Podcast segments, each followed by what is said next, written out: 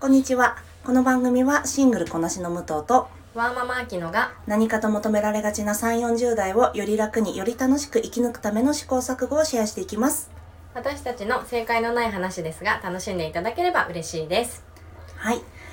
寒くなってきましたね。ねえ年明け早々。体が固まりますね本当ですね。あの、私、最近じゃないや。11月からヨガやってるんだけど、うんうんあの、ヨガをやると体の調子が、その時の調子がわかるよって言われてたの。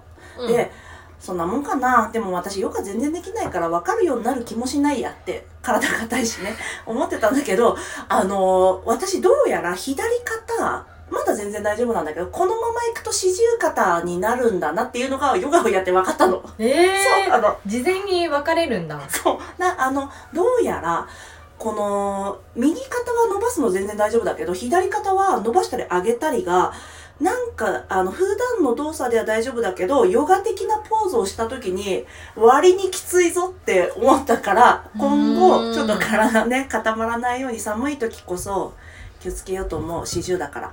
そうなんですよ。四十手前。いろいろね、みんな大変なことがある。ガタが来るよね本当にね。でもね武藤はそのヨガをやってるからいいけど私うんもほんと何もしてないからでも本当体型変わんないね。うーん幸いにもねうんそれ羨ましい。いやーでもやっぱりさこううんラインは変わってきた感がすごくあるから、うん体重とかじゃないよね、うん、だんだそうね、ん年齢重ねると確かにね。あの、背中の肉の落ち方とかね。うんね。このまま雑談でいっちゃいそうなので。じゃあ、体のラインの話がちょうど出たところで本題行きましょうか。まさにつながりますね。じゃあ、今日のテーマ、何でしょはい。えっ、と子供を産んだらビキニを着てはいけないのか？というテーマで今日はお送りさせていただきたいんですが。うはい。なんでそう思ったの？先日あのちょっと家族で旅行に行ったんだけど、うん。あのホテルにプールがついているところで、そういう、まあ、アクティビティがあるからすごいファミリー層の多いあのホテルだったんだけど、子供と、まあ、普通にプールに行ったら私普通のなんだ水着うん。あのビキニのあのそんなにラインが出るわけじゃないけど、うん。あの結婚前ん？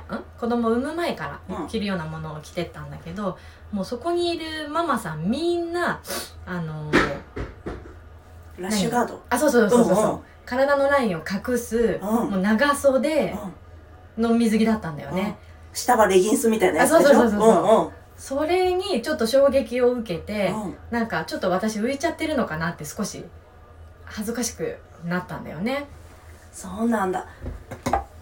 え、それはさ、私も、あの、海行く時とかラッシュガードなの。まあ、なん、うんうんうんらなんでかっていうと、この海に、日焼け止めの成分が海に有害だったりするから、日焼け止めつけちゃいけませんっていう場所があったりするから、あのいや、ラッシュガードなのよ、全身。しかも帽子もかぶるし、サングラスもつけたまま泳ぐしっていう、うんうんあの、網膜もね、大事にしたいから、私は。あの UV ケアのためのそうそうそうそう。長袖だったりそう。ねそれはでも屋内のプールなのもんね。そうそうそうそそうか。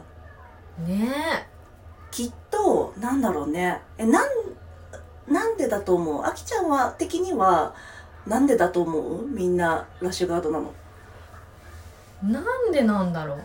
私はさ、この、ま、なんだろう。こう性的に見られるのがもうめんどくせえみたいなのもきっとあるのかなと思ったの。うーんこの、よし悪しじゃなくて、もうそういうことじゃなくて、なんか誰かに性的な目で見られたりするのが面倒だから隠しちゃった方が楽だなとか、あと女の人は毛がないものみたいなのがあるからその処理とかを事前にしなくちゃいけないのとかももう子供がいて子供と一緒にお風呂入ってるのにカミソリなんか持ってる場合じゃないよっていうさ まあもちろん永久脱毛とかねしてる人もいると思うんだけどそういう人もいるからまあそれかなとかもちょっと思ったけどどうなんだろう。でも海外だとさ別に普通だよね。うんうんあの体型関係なくねみんうなん着たいものを着てるし、うん。なんかそれが日本人の水着ってなんだろうエロにつながっちゃうけど、うんうん。あの海外の人はすごいヘルシー。そうそう。スポーティーだったりヘルシーだったりね、うんうん。あとただのき着るものだからね。そうそうそうそう。なんかそんなさ子供と行くようなホテルのプールで自分が、なんだろうそんな女性として見られるなんて意識とか全くないし、うんうん。でもなんか逆にやっぱり自分が浮いちゃってるなっていうところでうん。なんだろう恥ずかしいことではないはずなのに、うん。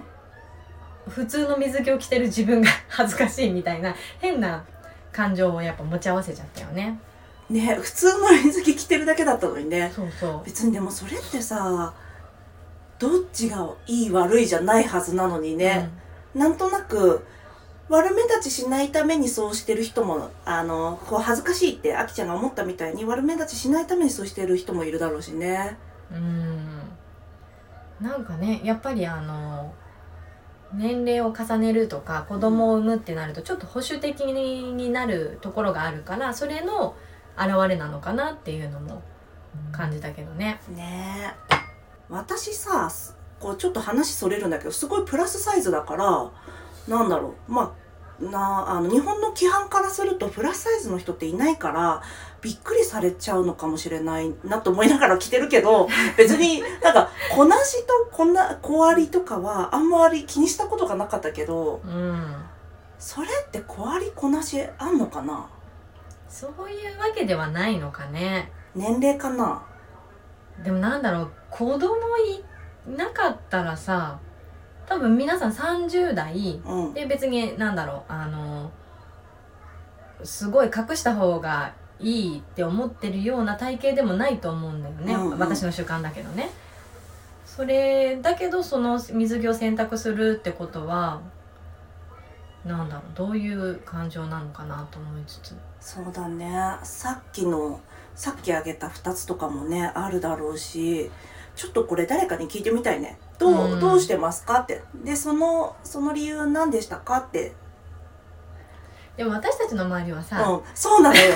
みんなさあのみんな普通にビキニでやってくるタイプの人たちだからね。着たいものを着る人だからね。ね。もしこれ聞いてくださった方が私はこうしてるよっていうのがあったらぜひ教えてほしいです。うん、いろんな意見を聞きたいですね。まあね。正解はないからね、うんうんね私としてはこのスイミングに行く時にスイミング用の私プールが好きなんだけどスイミング用の水着着なくちゃいけないの。競泳用うんうん。というか、まあスイミングジムで浮かない用の。うんでもうん海外だと別にちょっとのワンピースだったらビキニの人はそんなに見たことないけどちょっとのワンピースぐらいだったら全然いるから、うん。あの結構ぐーっとえっ、となんだ V 字あの V ネックの部分の開きが大きかったりしてもなんか普通にそれで泳いでるからなんかすっごいスピード出ちゃう人がみ胸パカパカになっちゃったらだったらあれだけど そんなスピード出ないから。だからねそれ私はねゆいろんなところでこの締め付けがね緩くなってほしい派ですね。そうですね、うん。なんか何を着てるから目立つとかっていうのがうん。ないのが一番フラットな状態だとは思うからね。本当にね。あのーまあ私もねなんか目立ちたくないからとかっていうわけじゃないんだけどすごく黒を着がちなので。でたまに海外行くと私だけだこんな真っ黒なやつって思ったりもするしいやうんそんなことない、うニューヨークのニューヨークの冬とかは黒くなるけどやっぱ観光客が多くなるシーズンとかはね明るい色が多くなるからなんともだけど。うん。ね。あきちゃんどうですか？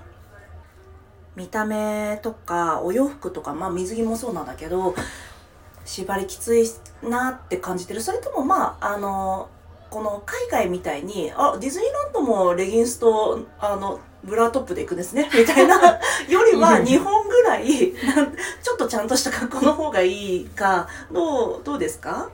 そうだね。なんか洋服選ぶ時も、まあ、仕事柄割と自由っていうのもあるけど、うん。なんか会う人とかシーンに合わせて選ぶことが楽しくうん。うん思えるから、確かにね。うん、そこはなんだろう。周りから見られるっていうよりもそこの意識よりもなんだろう。そこの TPO はちょっと大事にしたいな。楽しみたいなっていう意識かな、じゃあ今日はこんなところにしておきましょうか。はいでは今日も聞いてくださりありがとうございました。ではまた次回。失礼いたします。